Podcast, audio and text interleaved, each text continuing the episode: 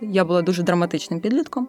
Такий не знаю, чи це інсайт, але як почалась війна, моє ментальне здоров'я значно покращилось. Дуже багато людей, хто впевнений, що психотерапевт походить від слова псих, і треба йти тільки коли ти вже вкрай збожеволів. Жінки повинні бути стрункими, тому всі жінки, мабуть, переживають це. Ми наразі живемо під час війни, і кожна людина має знати, що таке ПТСР і як спілкуватися з людиною з ПТСР. Ти робиш факапи, роботи до стелі. Сьогодні Нью-Йорк, а завтра Нью-Делі. Story, story, storytelling, story, story, storytelling. Секрети ховаєш на дні рюкзака. Ввечері туса, блекаут, коктейлі. У кожному бачиш свого дивака. Story, story, storytelling, telling. Друзі, всім привіт! Сьогодні нашою героїнею подкасту буде Софія, яка заснувала платформу Ментолі, яка на якій ви можете знайти собі психотерапевта. І сьогодні ми поговоримо з Софією про особливості цієї платформи, про те, як вона взагалі почала цікавитися психологією, і про важливість вибора спеціаліста у нашому житті. Софія, привіт! Всім привіт! Розкажи, як у тебе з'явилося таке бажання займатися психологією? Чому ти відчула, що це тобі потрібно? Взагалі, в мене дві освіти. Я за освітою психолог і спортивний юрист. Якщо юридичну освіту я отримувала під впливом батьків, так склалося, що я тоді ще не могла давати їм відпор і навчалася так, як вони мені казали. То психологію для себе я вибирала вже так важено. Це був мій, мабуть, перший такий дорослий вибір, що я буду робити. І що саме мене до цього привело, ніхто інший, як нервовий зрив. Е, в 17 років я потрапила в лікарню з нервовим зривом. Мене забрали в лікарню прямо з вулиці. Я е, знепритомніла на вулиці, і мене забрали в лікарню і сказали, що навіть не можуть мене відпустити додому. Тобто мої батьки вже приїхали постфактум в саму лікарню і побачили мене там. А насправді зараз вже у більш зрілому віці я розумів, в чому була е, сама проблема, але тоді таким. Я була підлітком, і мені це показало, наскільки взагалі психічне здоров'я важливо для нас в житті. Тому що ну я не думаю, що хтось це розуміє, якщо не зіштовхується з цією проблемою особисто. І тоді я це зрозуміла. Я випала із життя десь, мені здається, на місяць. Я могла не вставати з ліжку тижнями. Тобто я могла mm-hmm. тиждень провести в ліжку, я не читала книжки, я не дивилась телефон.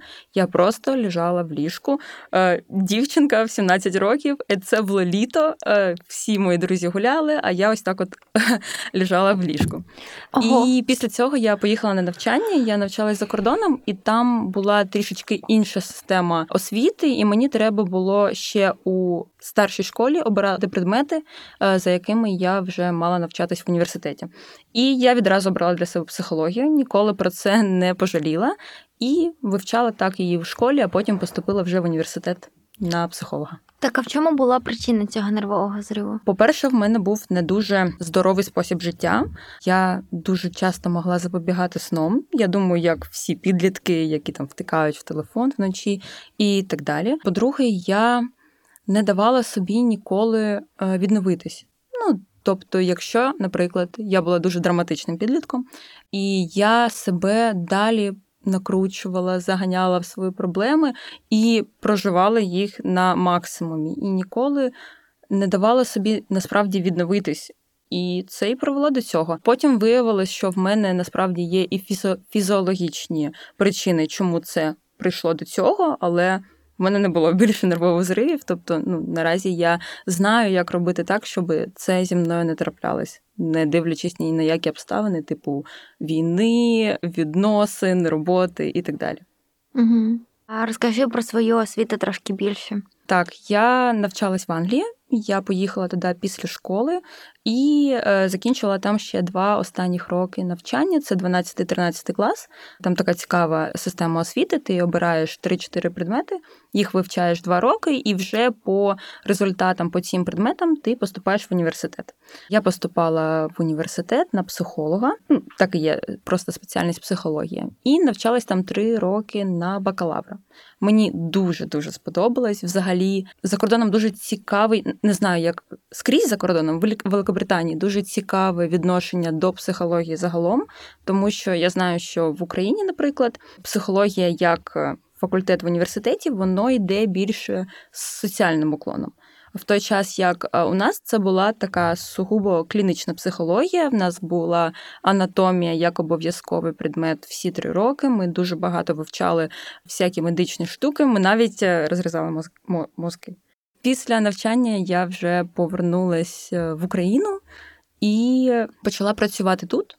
І наразі я продовжую навчатись. Я навчаюсь на психотерапевта на другому році в КГУ.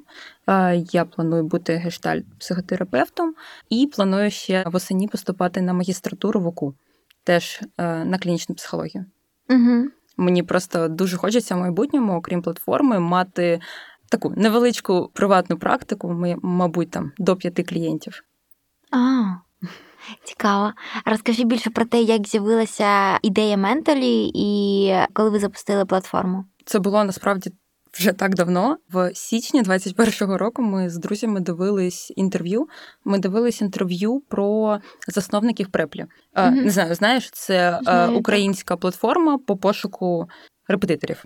І коли ми це дивились, я дивилась і запитала своїх друзів, чому ніхто не зробив таке з психологами і психотерапевтами. І вони мене запевнили, що 100% вже таке є. Сонь, загуглі 100% таке є. Ну, я не стала сперечатись з ними, але пам'ятаю, як в той вечір я не могла заснути і почала шукати в інтернеті. mm І коли я почала шукати в інтернеті, так і виявилось, що таке вже є але не в Україні. У 21-му році ще не існувало наших е, конкурентів, які є зараз. Тобто вони запустились після цього. І в січні 21 року, коли я шукала в інтернеті, не було нічого. І я зранку подзвонила своїм друзям, розповіла їм про це, і ми почали е, так кроково кроково робити ресерч і дивитись, що взагалі ми можемо зробити, чи це є взагалі актуальним попитом в Україні і кому може таке знадобитись. В рамках цього ресерчу ми зробили опитування, в якому взагалі просто питали у людей. Чи знаєте ви, де шукати психотерапевта? Чи був у вас досвід психотерапії? Якщо був, то який? Чи був у вас негативний досвід? А розкажіть нам трішки подробні е, детальніше про ваш негативний досвід і так далі. Насправді, е, результати цього опитування вони були жахливі.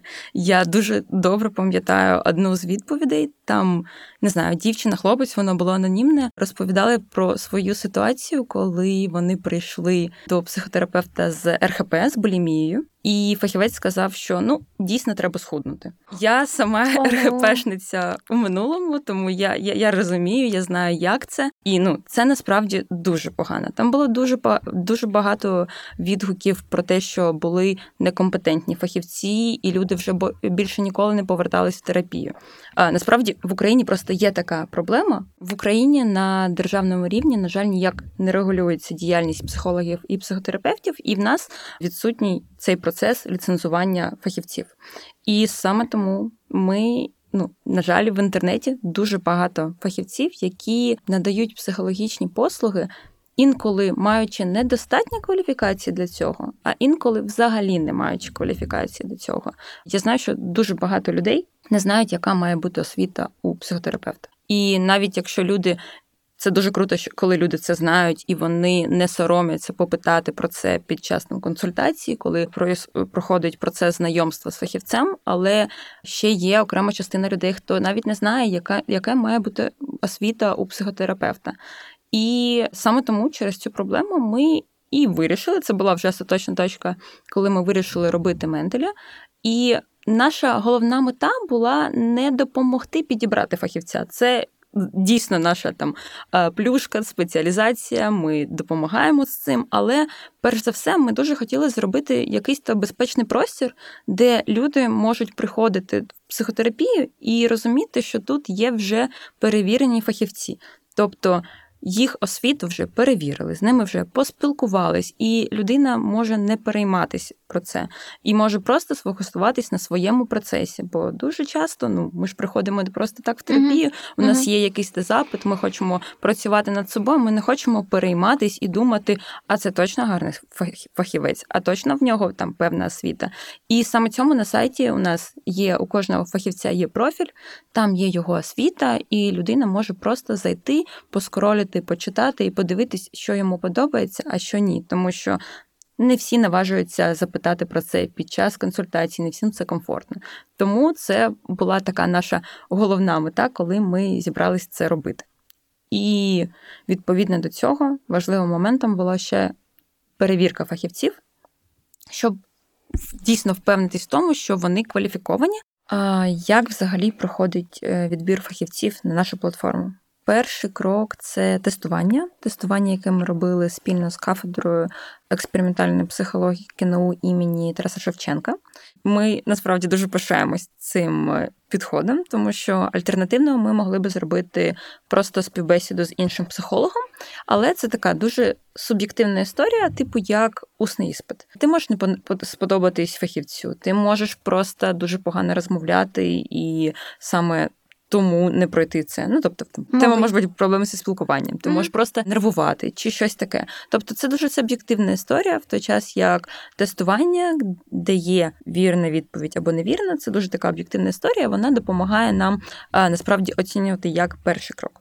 А другим кроком ми оцінюємо вже освіту і документи, які прилагає нам фахівець у анкеті, яку він заповнює.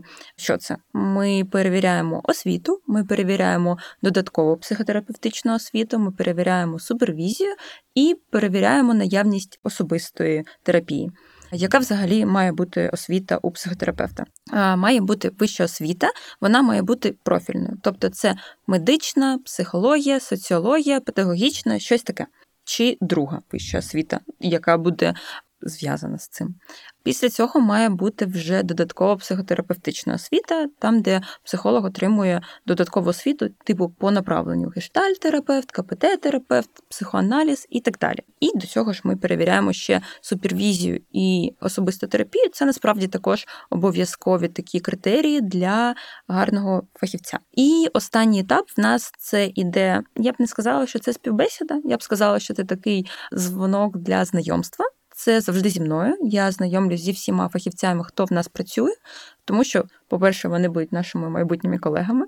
А по-друге, мені дуже важливо подивитись на софт-скіли людей, коли ми з ними спілкуємось. Тобто, який має бути психотерапевт? Він має бути дуже такий емпатичний, він має гарно розмовляти, гарно слухати, гарно задавати питання. І це дуже важливо також, ну просто як людина з боку подивитись. Насправді дуже рідко буває, що фахівці доходять вже до останнього етапу, і ми їх не пропускаємо далі. Але було були фахівці, які були дуже конфліктні, і mm вони намагались відразу піти на якийсь конфлікт. І ще що цікаво, були фахівці такі з пасивною агресією, такою скритною, але ну не дуже приємною. І ну це неможливо пропускати далі. Ми дуже дуже працюємо, щоб наші фахівці були дійсно кльовими. І це одна із таких проблем наразі, бо у нас 46 фахівців зараз. І насправді ми дуже відкриті набрати більше фахівців але ми просто не можемо знайти хороших. Ми не можемо знайти хороших. Люди, які залишають заявки, не завжди відповідають критеріям, які ми шукаємо. У більшості наших фахівців вже немає, немає часу взяти нових клієнтів, і це така. Проблема сьогодення. А скільки у вас зараз е, загалом спеціалістів? 46. 46. Так. Досить багато. Ну, Просто розумієш, десь Ну, скільки фахівець може взяти? Я просто не знаю точно, ну скільки фахівець може взяти людей на практику. Ну, не більше там 20 людей всього. Тому що ну, психотерапія це ж не швидка допомога. Тобто ти в терапії довго. Я, наприклад, в терапії три роки, і я не планую її закінчувати. Тобто угу. я вже з'їдаю один час роботи мого фахівця, і вона не може взяти нову людину. І таких людей багато хто там в терапії багато років, тому це дуже складно. Я нещодавно читала статтю, і вона насправді мене дуже дуже засмутила. А за даними МОЗ, 15 е, мільйонів людей після закінчення війни будуть потребувати у психологічній допомозі. В той час, як в Україні наразі десь декілька тисяч кваліфікованих фахівців, тобто це десь там від 3 до 5 тисяч. І повний цикл навчання одного психотерапевта триває від 5 до 6 років. Тобто, після того, як закінчиться війна, таку ж кількість фахівців, яка в нас є, вона просто не зможе зустріти. Цей попит, який буде, і це насправді mm-hmm. така дуже е, складна проблема, де шукати кваліфікованих фахівців.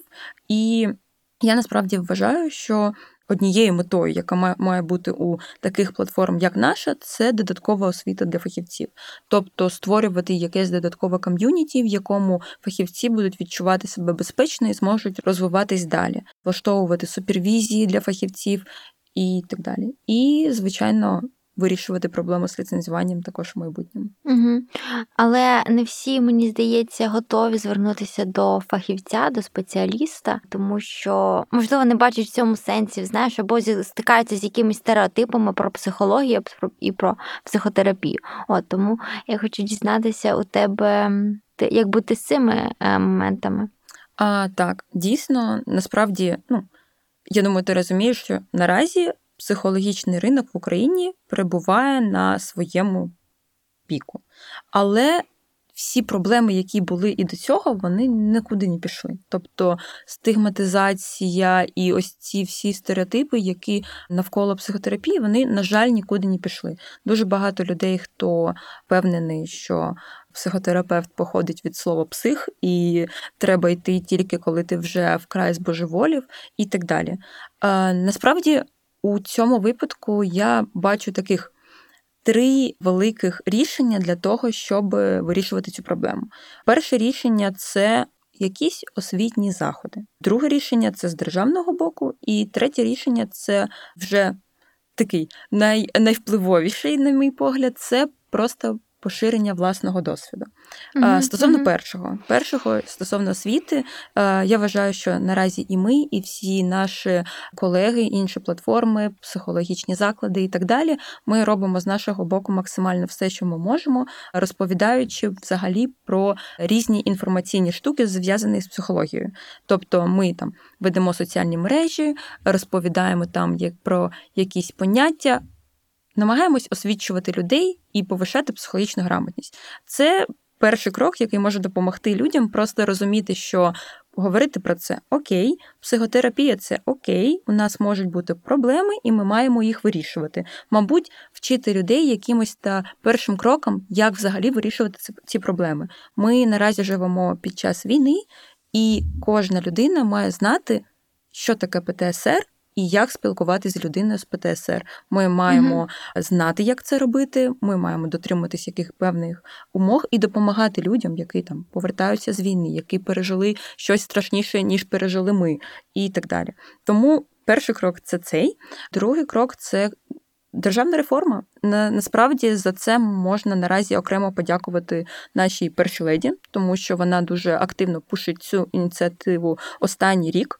І в рамках е, я не пам'ятаю, як це не пам'ятаю, як це називається, але в рамках якоїсь психологічної програми останній рік вони навчають сімейних терапевтів mm курсам першої психологічної допомоги. Навіщо? Е, щоб всі сімейні терапевти мали змогу побачити в людині, яка до них прийшла якусь проблему, і направити вже далі. Тобто це дуже важливо, тому що насправді і в наших державних лікарнях. Ця стигматизація у старшого покоління ніколи не ділись також. Тобто це дуже круто. Там, я якщо не помиляюсь, там вже 10 тисяч лікарів пройшли навчання по цій програмі з грудня 22-го року. Тобто це дуже круто. І третій крок, як я вже сказала, мені здається, він найважливіший це поширювати інформацію. Мені здається, що дуже дуже важливо людям взагалі розповідати про свій досвід. Ніщо так не мотивує, як чиєсь життя і те, що людина поборола якусь проблему. Коли в мене було РХП, на жаль, ніхто не знав про це. Тобто моя родина про це не знала, мої друзі про це не знали. Навіть хлопець, з яким я е, живу, він про це не знав. А ти це знала? Ти розуміла, що в тебе розлад? Так, так. Я я розуміла, mm-hmm. і я його я його уникала, уникала такого усвідомлення того, що це воно. Я спочатку взагалі думала, що всі жінки так живуть. Ну, жінки повин, повинні бути стрункими, тому всі жінки, мабуть, переживають це. Потім я вже зрозуміла, що це не, не ну, це не це ненормально, але я нікому про це не розповідала. І я пам'ятаю, коли я почала про це говорити. Скільки людей взагалі відгукнулось? Тобто люди почали мені розповідати свої історії, угу. і дуже багато людей насправді переживають е, різні штуки, але вони дуже соромляться про них казати. Тому поширення досвіду насправді ми зараз вже переживаємо дуже таку позитивну динаміку у цьому аспекті, тому що дуже багато людей, хто розповідає про свій experience. Я дуже вдячна блогерам, які такі є, і вони доносять до суспільства, що це норма. А як це в тебе відбулося? Ти просто розповідала про це своїм знайомим, друзям чи ділилася? А, Я насправді дуже сміюся. Я я не активно веду соціальні мережі, але mm-hmm. я себе називаю амбасадором терапії, тому що я жила з РХП три роки, і я звернулася вже в терапію, тому що я прийшла в лікарню, і лікар сказав, що ну. Мої аналізи стан мого шлунку просто жах. Жах, жахливий жах. Мені треба щось робити. І ну я вже зрозуміла, що уникати далі я не можу. І я звернулася до фахівця. І за 6 місяців моя проблема пішла повністю. Тобто, ти уявляєш, я три роки жила з РХП, і я просто прийшла до фахівця, і за 6 місяців це все вирішила. Я була настільки настільки тоді здивована, тим, що я могла в будь-який час так легко, ну легко, це не було легко, але це 6 місяців і 3 роки. Це було насправді дуже швидко і. Угу. Я була я була в захваті, і я розповідала про це всім. І досі, коли в будь-якій ситуації, де я чую, що люди розмовляють там про психологів, про психотерапію і так далі, я завжди втручаюсь, розповідаю про свій досвід, і я вилікувала своє РХП.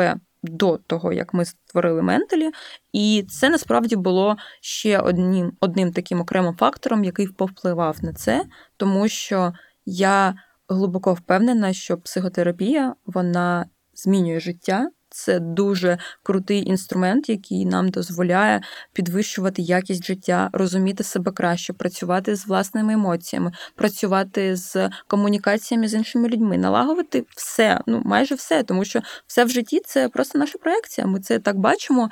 І якщо ми змінимо наше сприйняття світу, угу. воно буде все інакше. І тому я завжди намагаюся пушити цю ініціативу, розповідати про це всім.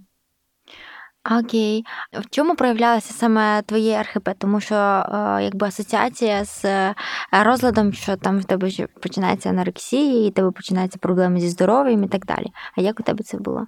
А, В мене насправді було багато чого за цей час. В мене була булімія. Більш за все, в мене було компульсивне переїдання. Воно в мене було насправді жахливо. Після нього іноді бувала булімія, іноді її не було. І після цього вже таким останнім кроком це в мене була орторексія, і я дуже сильно схудла. Взагалі, для порівняння розповім, то у своєму там звичайному житті, до того як в мене почались ці проблеми, я важила десь там 52-55 кілограмів. І потім я почала важити 68, і 68 я почала важити 45.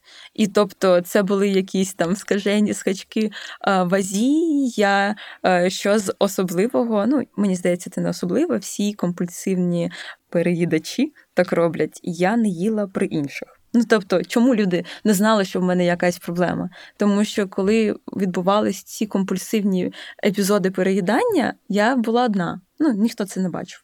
Mm-hmm. А, Ось тому люди насправді не розуміли, не думали, ну там не знаю, набрала вагу і набрала, або там схудла і схудла. Ну, але вони не знали, а я їла до ой, до, до, до якогось стану, коли вже ну просто. Цю боль не можна було терпіти. Було так боль, боляче шлунку, всьому було боляче, не можна було встати з ліжка. А ось, ну я насправді пам'ятаю, як взагалі я цього позбулась, коли прийшла в терапію. Перше в мене було таких три аспекти, що я почала робити. Перше, це я відписалась в інстаграмі від всіх дівчат, які пушать всю цю історію з тілом, тобто там фото в купальниках, моделі і так далі.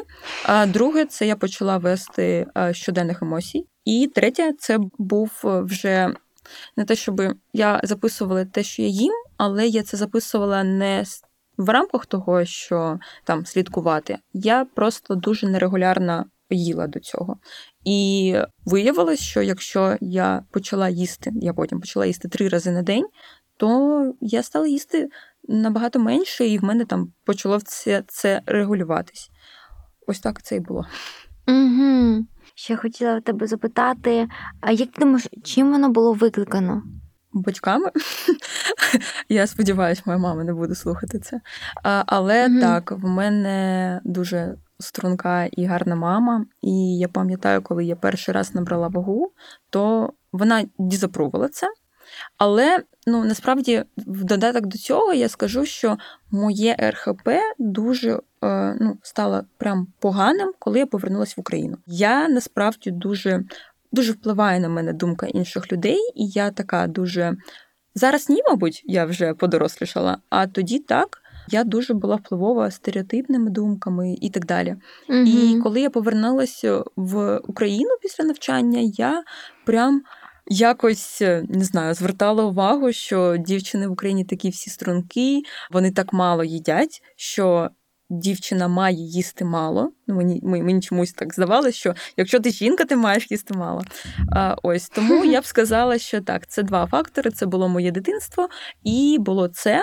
Але потім у процесі терапії, коли ми почали це розбирати, я ще заїдала емоції, і я відчувала себе дуже одиноко. Заїдала я саме самотність. Навіть тоді, коли тебе був хлопець? А справа насправді не в тому. Я сама з Харкова, і угу. я поїхала навчатись в Англію і вже ніколи не повернулася туди. І по факту я приїхала в Київ, і в мене тут нікого не було. В мене батьки живуть за кордоном, і зараз я живу тут 5 років, і в мене там є якісь друзі, але також небагато. А тоді в мене нікого не було. І я дуже багато часу проводила вдома, і ось це і було самотність. Угу. Тобто ти не хотіла відчувати ці емоції? Так, в мене взагалі була ще така проблема. Я не вміла розпізнавати емоцію. Ну тобто, мені потрібен був час в терапії, щоб зрозуміти, що я заїдала саме самотність, і що це взагалі самотність. Тобто я не розуміла, що це за така емоція. Мені для цього був потрібен щоденник для емоцій.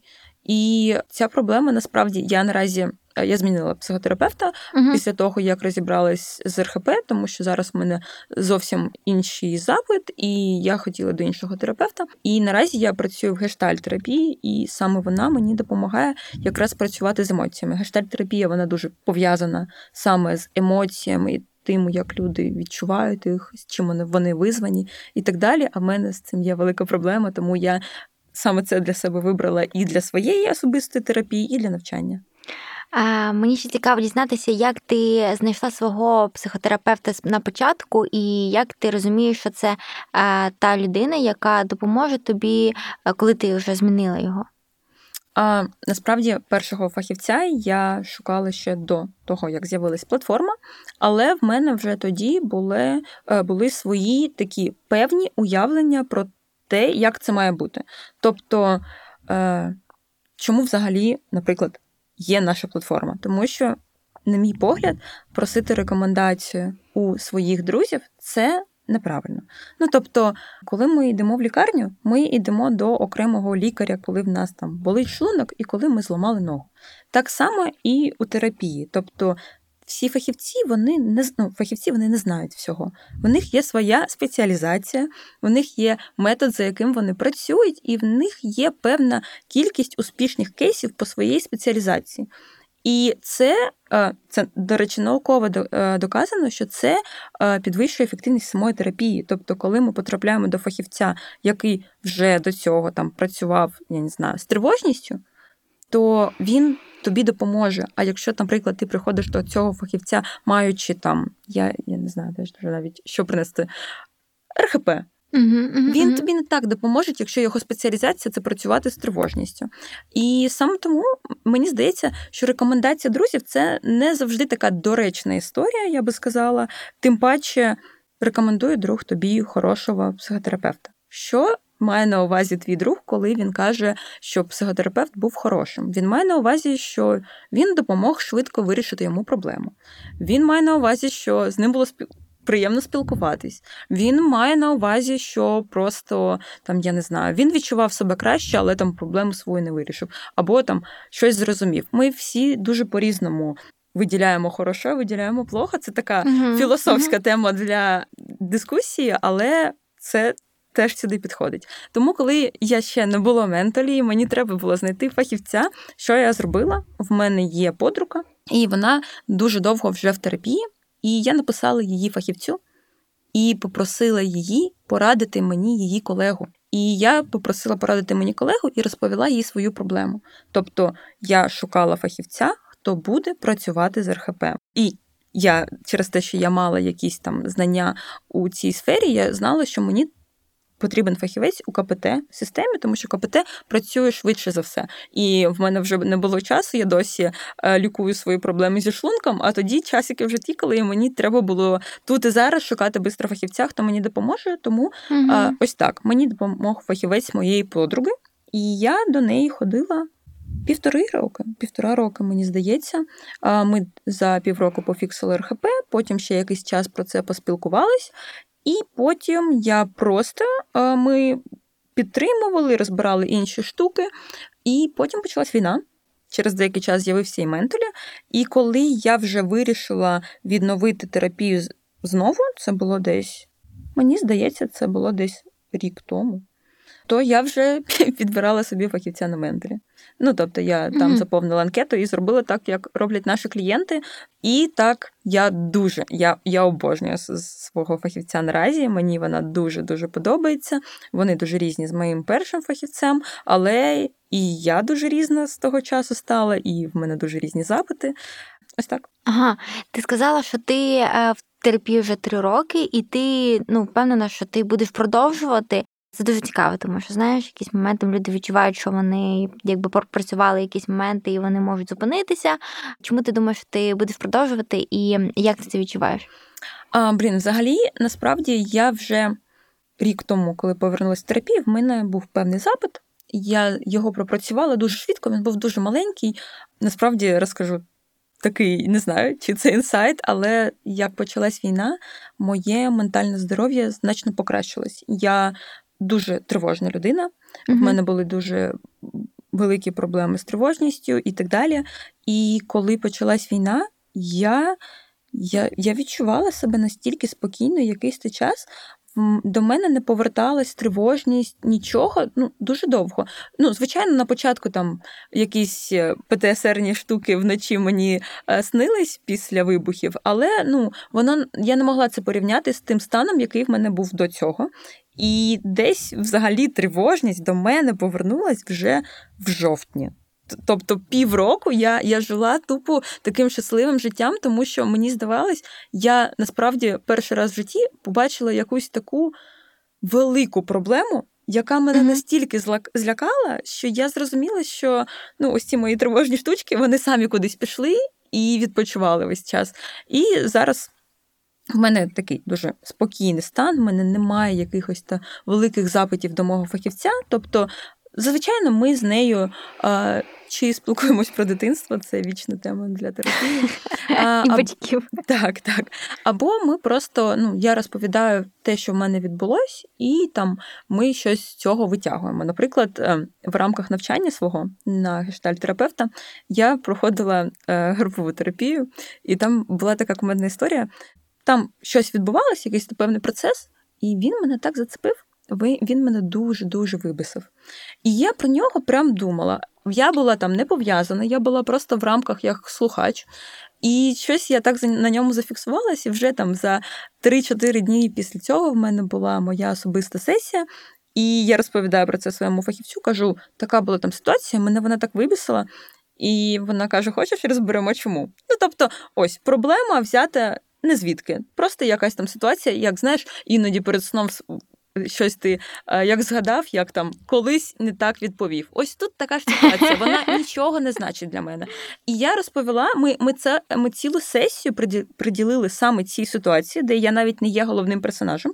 Так. І в той е, в кінці в кінці сесії ми зрозуміли, що ну чому взагалі мене це так турбувало, тому що я у всій цій ситуації побачила поведінку своєї мами, і вона мені просто якось запам'яталась, і саме тому я звернула на це увагу. І це така, це не дуже важлива річ, яка мені потрібна в житті, але. Розуміти свої реакції на якісь речі це дуже цікаво. Ну тобто, наступного разу, який, коли мене буде е, бісити якась ситуація, я тепер подумаю, а чому? І почну аналізувати і дивитись, яка ж в мене проекція на цю ситуацію, де я не є взагалі персонажем взаємодії. А, Ось тому терапія це така цікава штука, вона завжди допомагає розібратися Угу. в якихось своїх емоціях, і це, це завжди на часі. Дуже цікаво, е, які є маркери, там, можливо, особисто тебе, або на досвіді ваших е, клієнтів, якщо ви отримуєте якийсь такий фідбек. Як зрозуміти, що твій фахівець, твій психолог він працює, або що він не працює, тобто що він тобі підходить або ні? Ну, насправді, по-перше, я б взагалі також радила би людям е, трішечки читати про підхід перед тим, як е, йти до певного фахівця, який працює у певному підході. Тому що, наприклад, я би ніколи ні- не пішла у там телесну терапію, мені це дуже не подобається, або в психоаналіз я б теж також сама не пішла. Тобто, по-перше, якщо там обираєш фахівця, я би трішечки читанула про те, що це за взагалі напрямок. По-друге, які є взагалі red flags? По-перше, людина не має засуджувати і не має давати якоїсь поради. Тобто, наприклад, коли ви розповідаєте про свого хлопця і ви на нього там скаржитесь і так далі, якщо ваш фахівець часом буде показувати, як він, я не знаю, ненавидить вашого хлопця, це не ок. Ну тобто він, він не має судити, він вас Мгм. слухає і задає питання, щоб ви самі знайшли відповідь на своє, е, своє запитання і саме розібрались. Тобто, взагалі, найважливіша задача це просто слухати, вміти слухати і вміти задавати питання. Тобто, так, він не має судити, він не має показувати свою якусь думку, не має знати про ваше життя. Тобто, чому взагалі психолог не має знати про ваше життя? Ти так на мене подивилась. Я маю на увазі, він не має знати іншого контексту, окрім того, що ти йому сам розповідаєш. Тобто, чому психолог, психотерапевт відрізняється від твоїх друзів, які можуть тебе послухати? Тому що твої друзі знають контекст. Тобто, якщо ти приходиш до психотерапевта і розповідаєш якусь певну ситуацію, то він знає тільки те, що ти йому розповів. Тобто угу. тільки те, як ти несеш цю історію в житті, як ти її через себе пропустив. Він не знає людей, з якими відбувалася ця історія. Він не знає там контекст, що було до цього, що сталося після цього. Тобто він не може судити. Він тільки знає твою історію, і він судить тільки по тому, що ти кажеш. Ну навіть не судить, а просто робить висновки і допомагає розібратись тобі з ситуацією. Але він може знати героїв цієї історії, які з'являлися раніше в е, Так, сесіях. так, тільки в контексті, що ти розповідаєш. Тобто, чому кажуть, ну не кажуть, це по правилам не можна, щоб один фахівець е, працював з друзями, з парою. Ну тобто, якщо це тільки не спільна терапія пари, то пара не може ходити до одного Мгм. фахівця Мгм. окремо, тому що ну ти уявляєш, приходить дівчина, розповідає щось про свого хлопця, а наступного дня приходить хлопець і розповідає щось дівчині. І ви і відбувається така ситуація, що психотерапевт просто серіал якийсь дивиться, де з двох боків дивиться на цю ситуацію, і дійсно це впливає на те, що він буде їм казати. А це дуже важливо, щоб нічого не впливало. Я навіть знаю, що не дуже добре, коли фахівці читають в інстаграмі своїх клієнтів і знають взагалі якийсь та контекст е, інший поза вашою роботою. Тому так, тобто немає засуджувати, немає показувати свою думку, немає знати вас у житті, займатися з вашими друзями, там, партнерами і так далі. І я дуже вважаю, що важливо, щоб вам подобалась людина як людина. Емоційний бонд, який ми вистроюємо з психотерапевтом, це одна із найважливіших речей у ефективності терапії. Тобто вам потрібна подобатись людина, і ви маєте відчувати, що ви можете їй довіритись. І це також дуже важливо.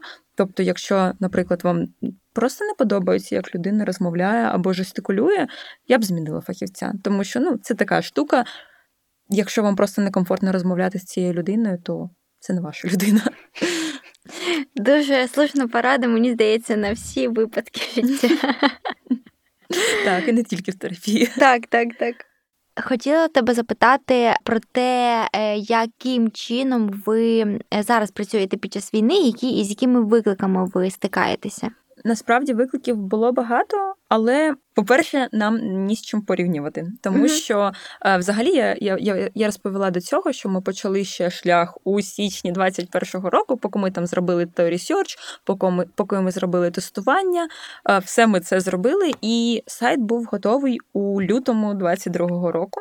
І 22 лютого ми підписали договір з першим фахівцем, який мав працювати у нас на платформі.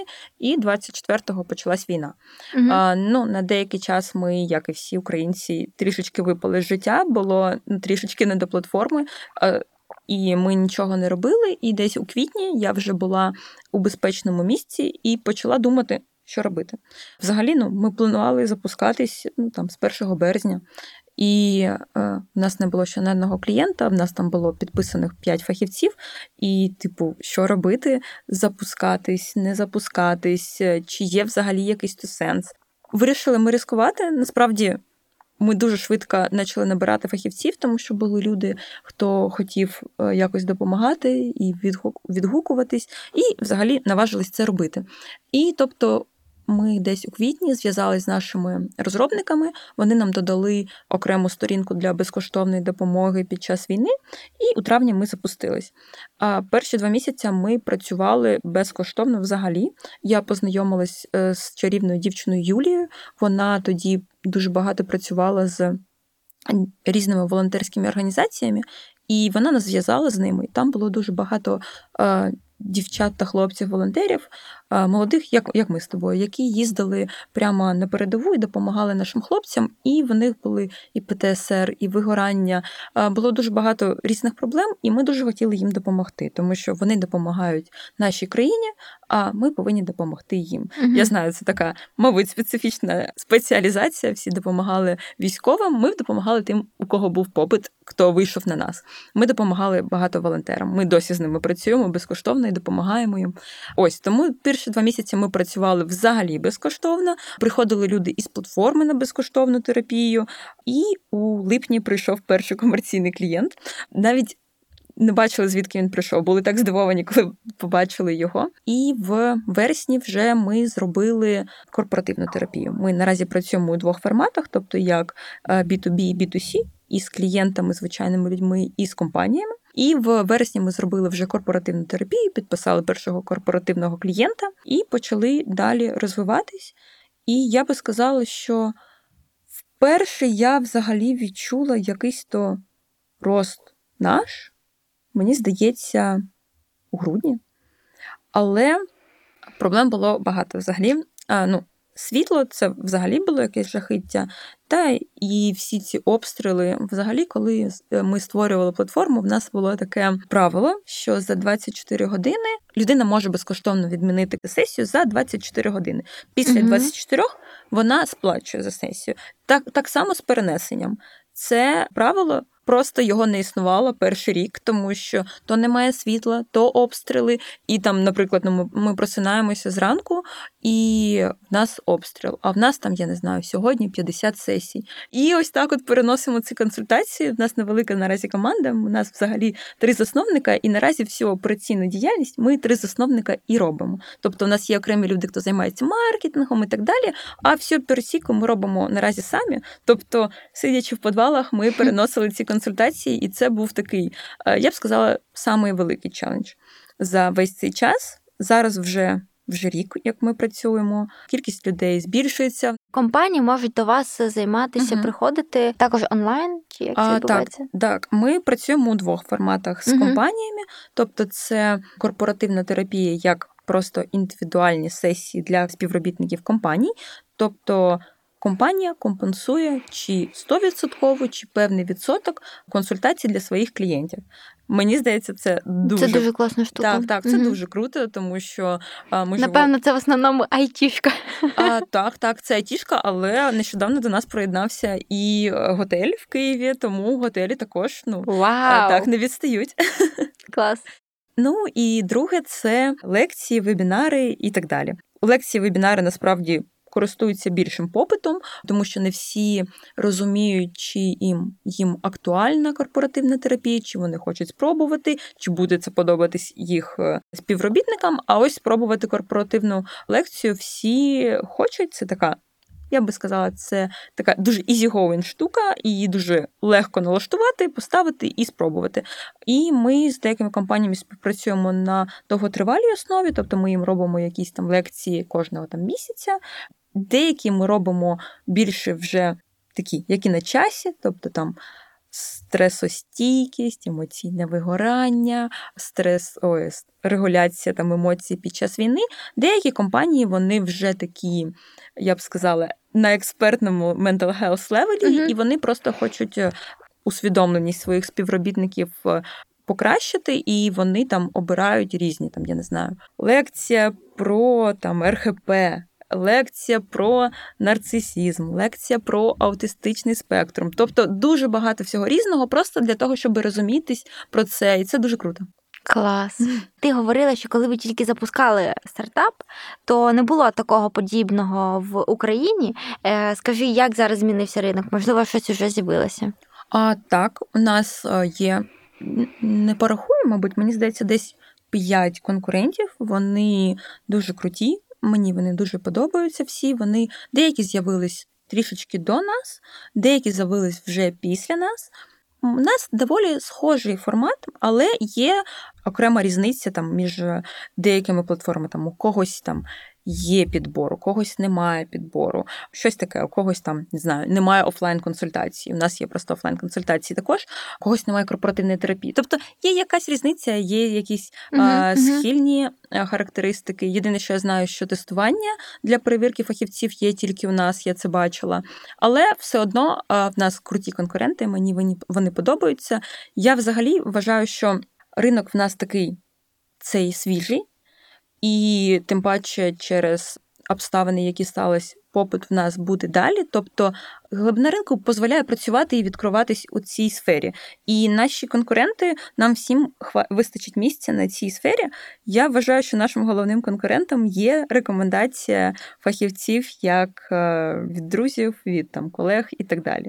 Тобто, Мгм. ми всі боремось за спільну мету. Ми всі хочемо, щоб ліцензували фахівців, щоб вони були перевірені, щоб люди підвищували свій рівень психологічної грамотності. А наш так, наш головний конкурент це більше вже про інші якісь штуки, типу стигматизації і рекомендацій. Угу. Да. Знаєш, я теж думала про те, де взагалі шукати психолога, якщо ти розумієш, що ти там хочеш е, покращити своє ментальний, свій ментальний стан, де шукати, типу, загуглити в Гуглі там. Е- Психотерапевт Київ, чи типу запитати у друзів. Ну тому що я там свою психотерапевтку знайшла, наприклад, через знайомих, не, не супер близьких друзів, але через знайомих. От. Але е, якби е, в мене там цього запиту не з'явилося, да, я навіть не знаю, де би я шукала. Ну окей, добре, що я дізналася, наприклад, про вашу платформу, да?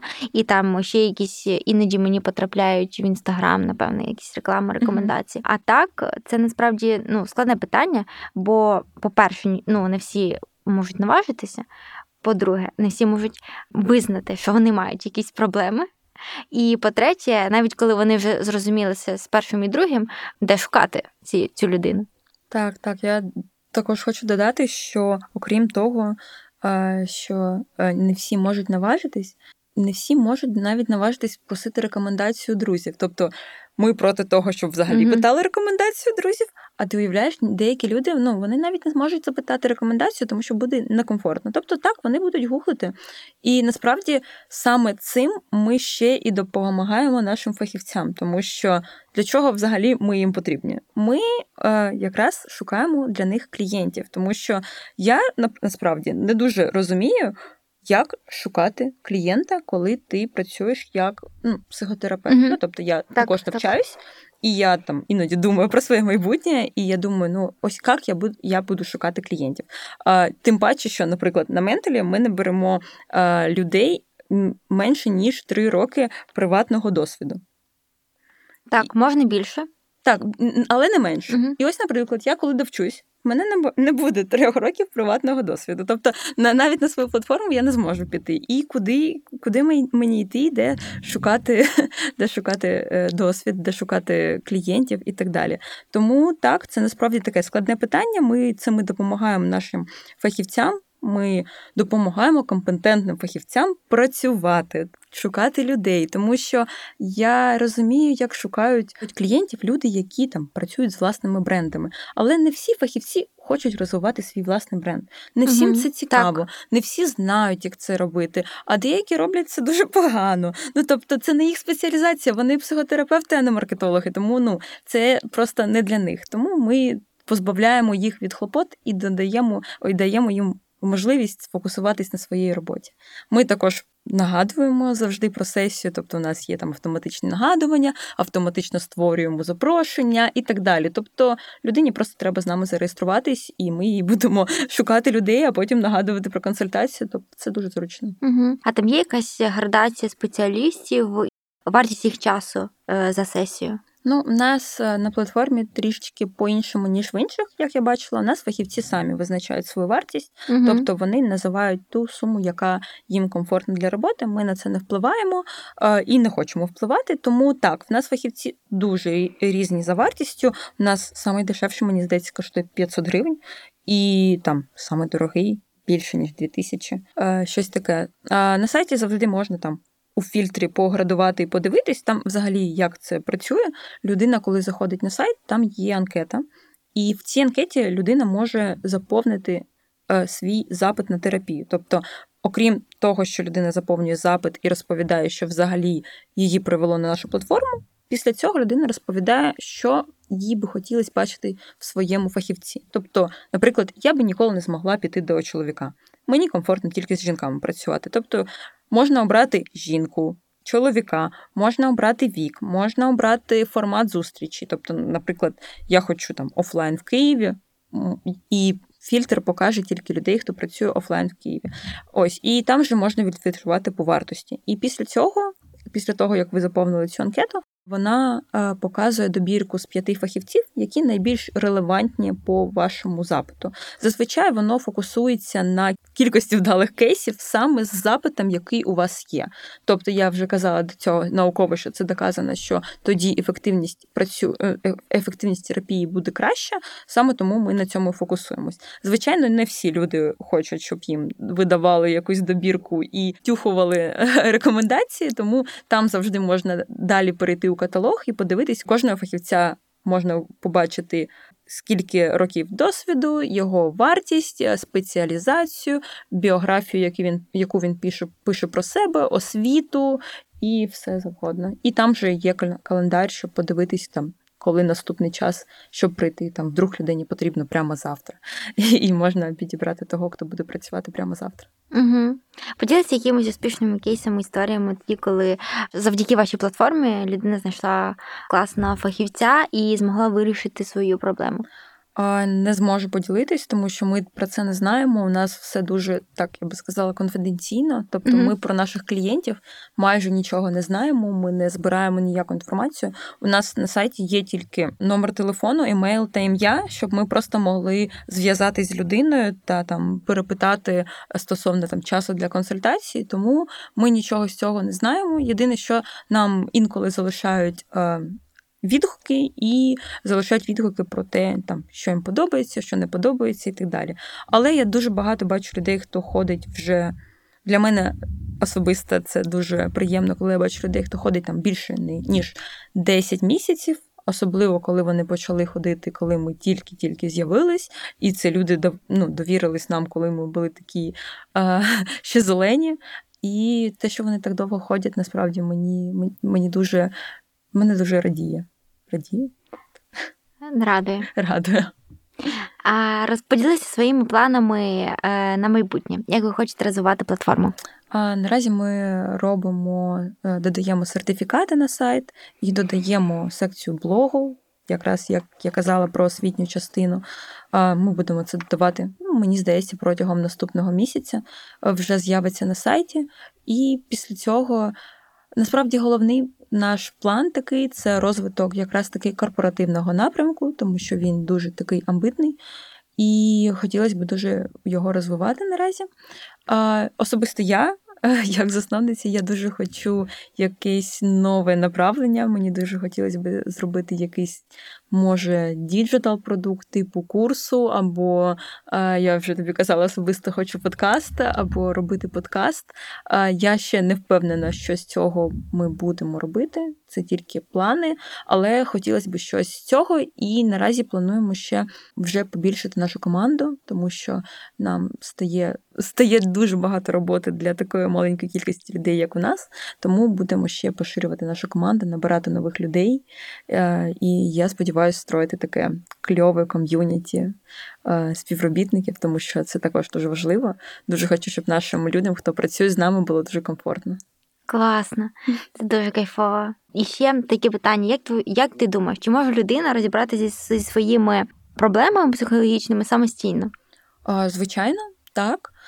Я би єдине, що тут додала, що якщо ви бачите, що після якоїсь кількості спроб самостійно вирішити свої проблеми, ви не бачите якоїсь позитивної динаміки, тоді б я точно зверталась до фахівця. Самостійно так, насправді в інтернеті є купа різних методів е, того, що можна робити, і Насправді так, залежить дійсно від проблеми. Там, Якщо це якісь там клінічні патології, то дуже складно допомогти собі самостійно. Якщо це якісь початкові проблеми, або які можна. При при бажанні все можна контролювати насправді. Тому так, тому що ось я тобі розповіла про свій шлях з РХП. Всі вправи, які мені дали робити, вони не були складні. Просто я їх не зробила сама. І я mm-hmm. не дуже знала, що я можу їх зробити, і що саме ці вправи допоможуть мені саме в цій ситуації. Ось так. Тому що так. я вивчала психологію і вправи ці я знала. Просто не знала, що саме вони мені наразі допоможуть. Да, да, це як е, людина, яка може направити, допомогти. Так, а... тому, але.